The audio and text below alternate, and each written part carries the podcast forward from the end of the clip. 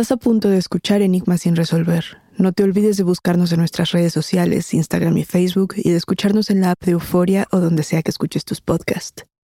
Advertencia. Este programa contiene casos de crimen, apariciones, misterio, conspiración y violencia. El contenido de estas piezas puede ser sensible para algunos miembros del público. Aconsejamos discreción.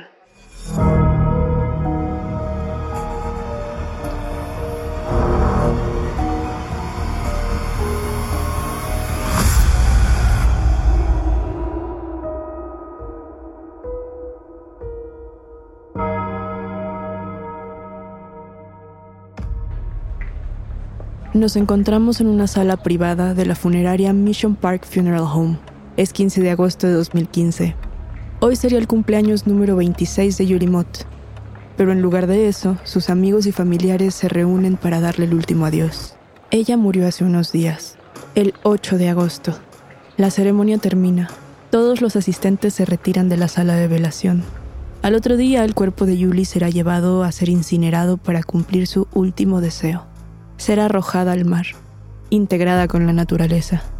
El personal de la funeraria también se retira, sin saber que su vida está a punto de cambiar. Al otro día, cuando es momento de preparar a Julie para que su familia recoja sus restos, los empleados de Mission Park Funeral Home hacen un descubrimiento muy inquietante. El cadáver de Julie Mott no está por ningún sitio. El ataúd de madera está dañado de las bisagras. Parece haber sido forzado desde fuera. Las cámaras de vigilancia están en blanco. No hay un solo fragmento de la grabación que pueda dar indicios de qué fue lo que le pasó al cadáver. Hasta el día de hoy, el paradero del cuerpo de Julie Mott permanece como un enigma no resuelto. Y esta investigación merece toda nuestra atención. Enigmáticos, bienvenidos a un nuevo episodio de Enigma sin resolver.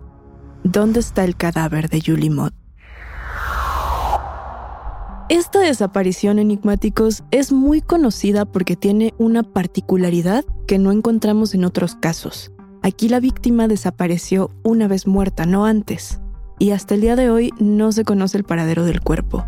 Ya hemos abordado aquí en Enigma sin resolver casos que incluyen profanaciones, desapariciones, pero este caso es un tanto distinto. Este es el caso más conocido de desaparición post-mortem.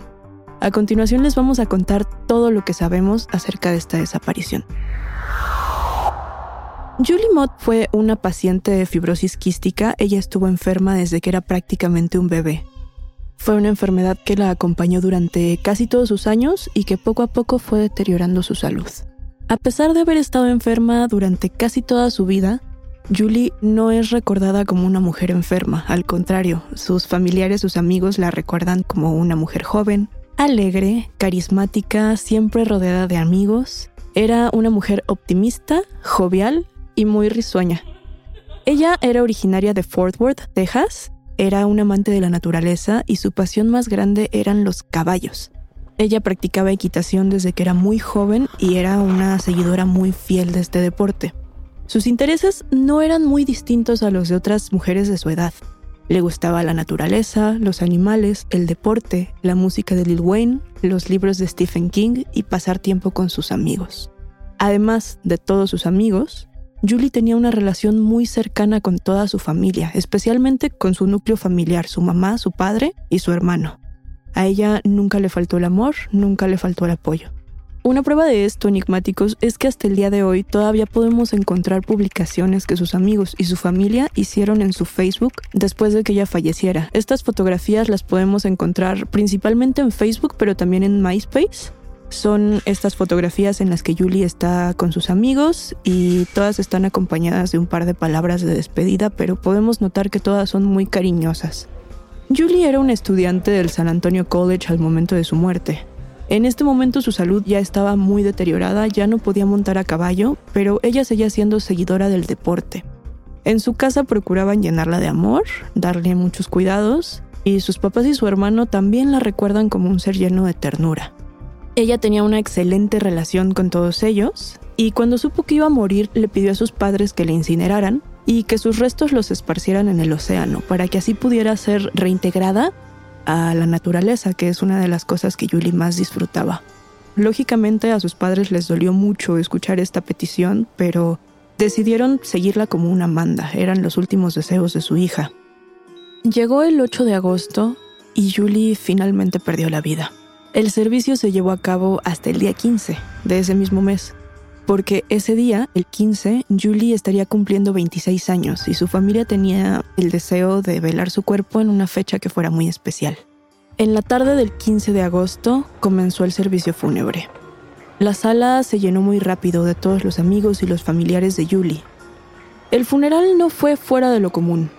No hubo nada especial o extraño durante los momentos en los que la estaban velando. Y cuando finalmente terminó el servicio fúnebre, todos se retiraron de la sala. Se quedó solamente el personal de la funeraria. Guardaron el cuerpo de Julie dentro de la misma funeraria en un cuarto aparte para que al otro día su familia pudiera recoger los restos y llevarlos a incinerar. La noche fue aparentemente muy tranquila, pero al otro día, enigmáticos, un empleado de la casa funeraria entró al cuarto donde habían sido guardados los restos de Julie y se encontró con un panorama muy inesperado. El cuerpo de Julie había desaparecido de la noche a la mañana. En ese mismo momento, reportaron a la familia de Julie la desaparición del cuerpo. Se podrán imaginar, enigmáticos, que no les cayó para nada en gracia. Ellos llegaron enseguida para encontrarse con el siguiente cuadro, se los voy a describir. El féretro en el que descansaba el cuerpo de su hija estaba vacío.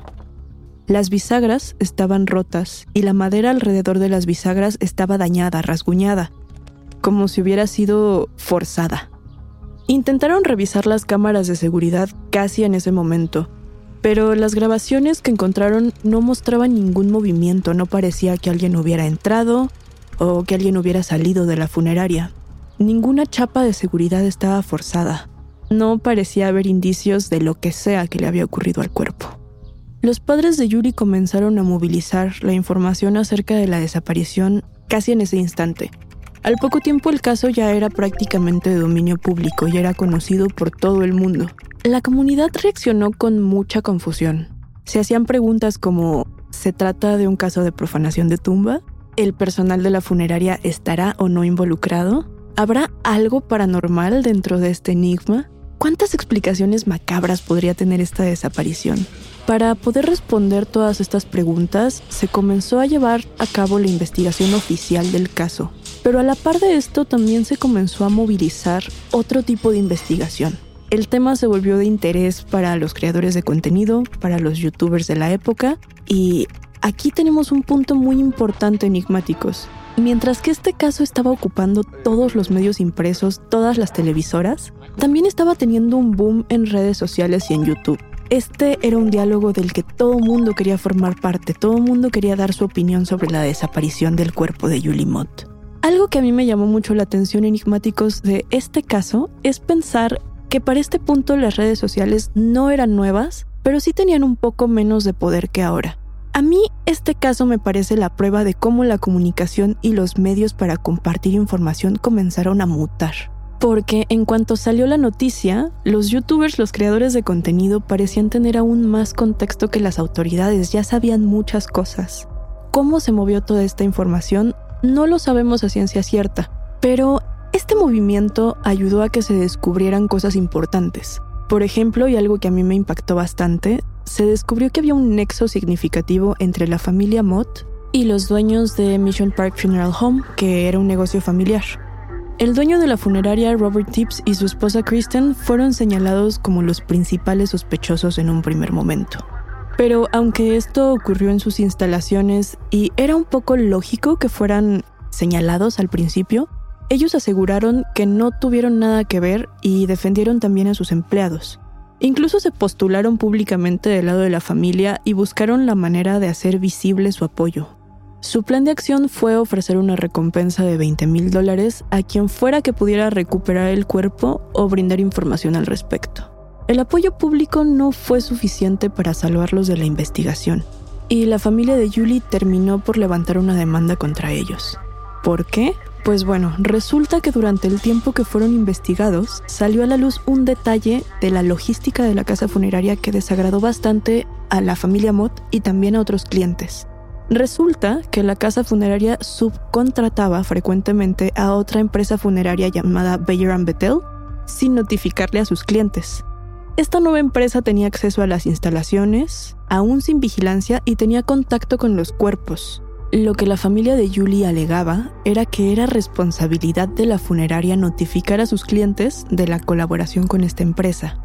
A pesar de que esta demanda sí se consideró como válida, la investigación llegó a un punto muerto muy pronto porque no se logró encontrar evidencia de que la funeraria estuviese involucrada. Como ya lo comentábamos, no existían grabaciones, no había ni un solo testigo, no había ADN que vinculara a nadie con la desaparición y prácticamente no existe un registro de lo que pudo haber ocurrido y no existen elementos para poder generar este registro. Este Enigmáticos es solo la primera parte de la investigación, los primeros pasos. El caso se volvió cada vez más grande, cada vez más poderoso, en redes sociales tuvo un impacto muy fuerte y los medios locales y nacionales siguieron la desaparición muy de cerca. Reddit y 4chan comenzaron a volverse un caldo de cultivo para teorías y aficionados. Y todos estos caminos que fueron trazando las personas poco a poco comenzaron a entrelazarse con las teorías reales y las líneas de investigación que estaba siguiendo la policía. En esta investigación todos quieren participar. Todos quieren aportar algo para saber dónde está el cadáver de Julie Mott. No te vayas. Estás escuchando Enigmas sin resolver. Vamos con la primera, que es que la empresa subcontratada había sido la responsable. Esta primera teoría, Enigmáticos, a mí me parece que está muy bien fundamentada porque está directamente relacionada con los antecedentes de la empresa. Les voy a explicar. Unos meses antes de la desaparición de Julie Mott, la empresa Bayer & Bettel había sufrido una demanda por mezclar los restos de una mujer con otro cuerpo. Este dato es importante porque nos deja ver que no era el primer incidente de esta clase que tenía esta empresa y justo después de que esto ocurriera, su reputación estaba muy desgastada. En segundo lugar, esta empresa subcontratada tenía la confianza entera de la casa funeraria. Esto quiere decir que tenían llaves, contraseñas de acceso de todos sus cuartos, autorización para maniobrar los cuerpos y para entrar a las instalaciones a cualquier hora que desearan, aún sin supervisión. Otro punto que podría ayudar o respaldar esta teoría es que durante el juicio, se dio a conocer que Bayer & Bettel no tenía como tal un historial de tener una cadena de mando. Esto quiere decir que los empleados no le reportaban a nadie y además que no había un encargado de capacitar correctamente a los embalsamadores. ¿Cómo maniobrar un cuerpo de un difunto? ¿Cómo abrir y cerrar correctamente un ataúd? Eran estas preguntas que se quedaban sin respuesta. No tenían como tal un entrenamiento adecuado. Y probablemente esta podría ser la explicación por la cual el ataúd estaba tan dañado cuando lo encontraron al día siguiente. La segunda teoría que tenemos se trata de una persona en específico. Nuestro sujeto aquí se llama Nicolás Marino, y esta teoría fue abandonada casi al instante, pero aún así la vamos a revisar porque es muy interesante, Enigmáticos. Robert Tips, el dueño de la funeraria, fue quien la propuso. Vamos a escucharla e intentar entender el porqué. Un empleado llamado Nicolás Marino fue vinculado a la desaparición. Sus argumentos son un poco vagos. Básicamente, se inculpó a Marino porque su Facebook estaba lleno de imágenes satánicas y lo que parecían ser publicaciones de adoración al diablo. Marino había trabajado para la compañía durante 5 años como chofer y anteriormente no había recibido ninguna queja por sus servicios. Prácticamente había sido un empleado fantasma. Al principio sí se investigó a Marino, pero se confirmó que las imágenes y las publicaciones en su Facebook respondían a un interés musical y no a uno religioso. Marino era el vocalista de una banda de metal, y todas estas imágenes y todo esto que parecían ser invocaciones o publicaciones de adoración estaban relacionadas a su gusto por este estilo musical. Además, se confirmó muy pronto por la misma funeraria que el trabajador ni siquiera había estado cerca del cuerpo, no había tenido oportunidad de manipular estos restos. Entonces, esta teoría fue descartada. Definitivamente no es la mejor fundamentada dentro de esta investigación, pero a mí me parece muy interesante revisarla por el simple hecho de que fue el dueño de la funeraria quien la propuso. Aquí no nos queda muy claro si por un estigma social en el que es fácil caer, o si esto era más bien un intento de cubrir la verdad o desviar un poco la atención. ¿Qué opinan ustedes? A mí lo que me parece, enigmáticos, es que es casi imposible pensar que la funeraria no tenga un nexo con lo que ocurrió. Incluso podría tomar aquí un pequeño riesgo y decir que sea cual sea la realidad acerca de esta desaparición, no podemos dejar de lado y no podemos dejar de hablar de negligencia por parte de Mission Park Funeral Home. Aunque no tengan la culpa directa de lo que ocurrió, a mí me parece que sí están de alguna u otra forma relacionados. Otras teorías poco populares que surgieron en Reddit y que no forzosamente formaron parte de la investigación oficial son las siguientes. Que alguien que no estaba de acuerdo con la cremación, un amigo, tal vez un familiar, se llevó el cuerpo para enterrarlo o hacerlo desaparecer de alguna u otra forma y así evitar que cremaran a Julie. Que el cuerpo fue robado por partes. Esta teoría en particular a mí me parece interesante porque podría hacernos pensar en otras prácticas ilegales, por ejemplo, el tráfico de órganos. Otra teoría es que algún ladrón de cuerpos que tenía una tendencia por las rubias jóvenes se habría robado el cadáver. Esta en lo particular me parece un poco extraña porque este ladrón de cuerpos tendría que tener mucha información y mucho contexto para saber a qué hora, en qué momento, en qué lugar había muerto una rubia joven. Otra teoría es que algún antiguo empleado de la funeraria había robado el cuerpo para desprestigiar a la empresa. Esta última a mí me parece que tiene algo de sentido si pensamos en que quien sea que se llevó el cuerpo tenía suficiente información de las instalaciones como para trasladar un cadáver sin ser detectado. Tenía las claves de acceso, los horarios, sabía de las cuestiones de vigilancia, por ejemplo, dónde estaban posicionadas las cámaras y otros puntos claves. Pero hay una teoría más, enigmáticos, a la que tenemos que acercarnos para conocer el espectro completo de este caso. Esta es la línea que tuvo más credibilidad, más investigación y también mayor respuesta en Reddit. Se profundizó bastante en esta última teoría porque los padres de Julie estaban convencidos en ese momento de que esta era la realidad y de que debían seguir escarbando por esta línea de investigación para llegar a la verdad. Esta teoría nos dice que la expareja de Julie fue quien robó el cuerpo. 2 años antes de su muerte, Julie había salido durante 6 meses con un chico de su edad llamado Bill Wilburn. Según los padres de Julie, Bill había estado obsesionado con su hija durante los años siguientes. La llamaba compulsivamente e incluso en ocasiones la había seguido o se había presentado en su casa sin consentimiento de ella. Esto muchos meses después de que terminara su relación.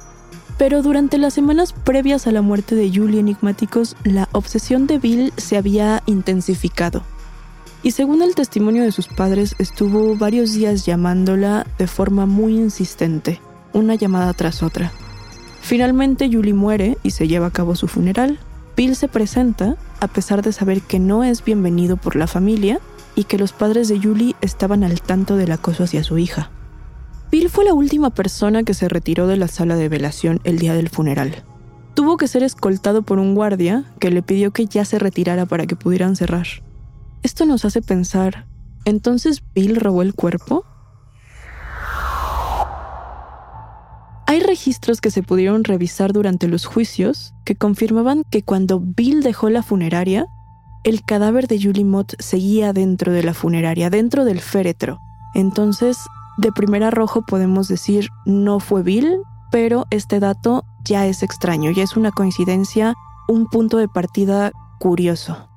Ahora, el siguiente punto que tenemos que revisar, enigmáticos, es un poco turbio, pero es importante porque de aquí se desprende una buena parte de esta teoría. Existe una red social que es muy parecida a MySpace llamada MyDeathSpace.com. La finalidad de esta red es que los amigos y los familiares de los difuntos puedan generar un perfil y escribirles despedidas, obituarios, cartas, subir fotos y hacer todo tipo de publicaciones y pensamientos para sus fallecidos. Esta red es un poco polémica porque también es usada para fines más oscuros, como para publicar información acerca de asesinatos, por ejemplo. Y por supuesto, se hizo un perfil para que todas las personas que habían querido a Julie dejaran ahí sus despedidas. Cuando el cuerpo desapareció, Y cuando esta noticia se volvió viral y tan popular, esta página se llenó de entradas acerca de la desaparición. Y dentro de estas entradas hay una que nos llama mucho la atención.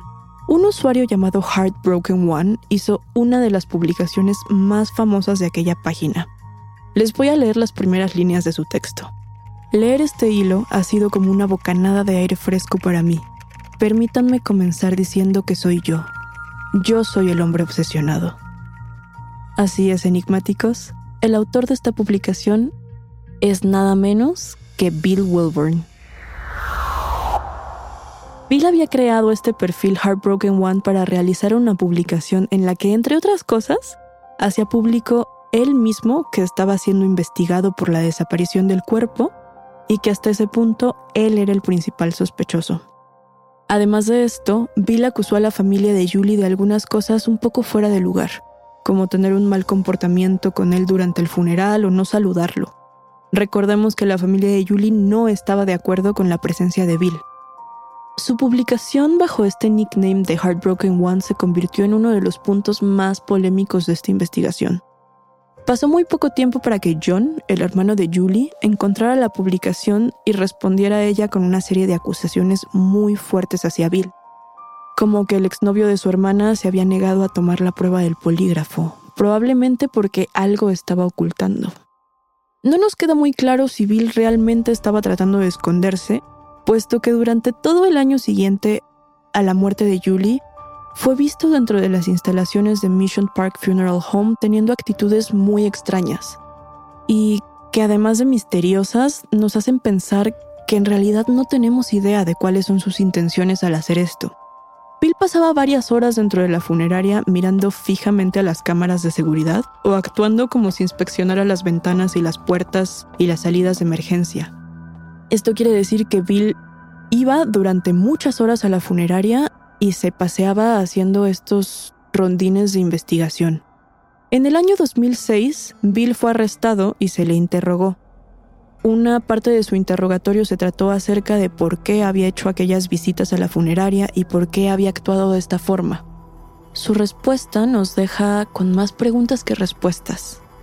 Él dice que simplemente le parecía interesante provocar al personal de la funeraria y ver qué harían, cómo reaccionarían ante su presencia y ante estos movimientos. Ahora, Bill sí recibe una sentencia. Él es arrestado y ¿cuál es su castigo tras estas declaraciones? 2 días en prisión. Solo 2 días, enigmáticos. Hasta el día de hoy, el portal de MyDeathSpace.com dedicado a Julie sigue abierto. Se ha convertido en un lugar lleno de publicaciones dedicadas al morbo, teorías conspirativas y uno que otro texto inconexo que la gente deja cuando entra. De hecho, si ustedes buscan MyDeathSpace.com pueden encontrar muy fácilmente este perfil dedicado a Julie. Si quieren conocer más del caso, pueden entrar. E insisto, enigmáticos, en que uno de los puntos a resaltar de este caso en específico es que las redes sociales fueron el lugar en el que esta investigación explotó. Fue donde estuvo su mayor alcance y donde tuvieron más poder. Y este es uno de los primeros misterios reales de la web que se dieron a conocer de esta forma, teniendo la mayoría de su fuerza, como ya lo comenté, en las redes sociales y volviéndose virales. Incluso aquí estamos hablando directamente de una red social dedicada a los muertos, cosa que en plena era digital sigue siendo bastante disruptiva y un tanto perturbadora, ¿no lo creen? Tampoco podemos dejar de lado que esta investigación, este crimen, esta desaparición, ocurrió justamente durante la época oscura del Internet, por decirlo de alguna forma. Y a lo que me refiero es que durante estos años estaban de moda las creepypastas. Plataformas como 4chan y Reddit estaban en auge. Las redes sociales, las plataformas y algunas páginas de Internet tenían contenidos muy curiosos. Todos los usuarios de aquel entonces buscábamos el contenido más extraño, más misterioso y, por decirlo de alguna forma también, más morboso para consumir eso. Parecía una especie de circo de lo macabro para todos los que quisiéramos consumir esta clase de contenido. Este, enigmáticos, es uno de esos casos que en verdad parecen no tener salida, que siempre están abiertos a teorías. ¿A qué se debe esto? ¿Fue negligencia por parte de las autoridades durante la investigación? ¿Es la necesidad de morbo de todos los que consumimos estas historias? ¿O simplemente estamos ante un verdadero y perturbador enigma? Hasta aquí llegamos con este caso, por ahora. Yo soy Daniel Duarte y ha sido un macabro placer compartir con ustedes, enigmáticos. Gracias por escucharnos y no se olviden de suscribirse o de seguir el show para no perderse ningún misterio. Recuerden que pueden escucharnos a través de la app de Euphoria, la página de YouTube de Euphoria Podcast o donde sea que escuchen podcast. Nos encontraremos en el próximo episodio de Enigmas sin Resolver.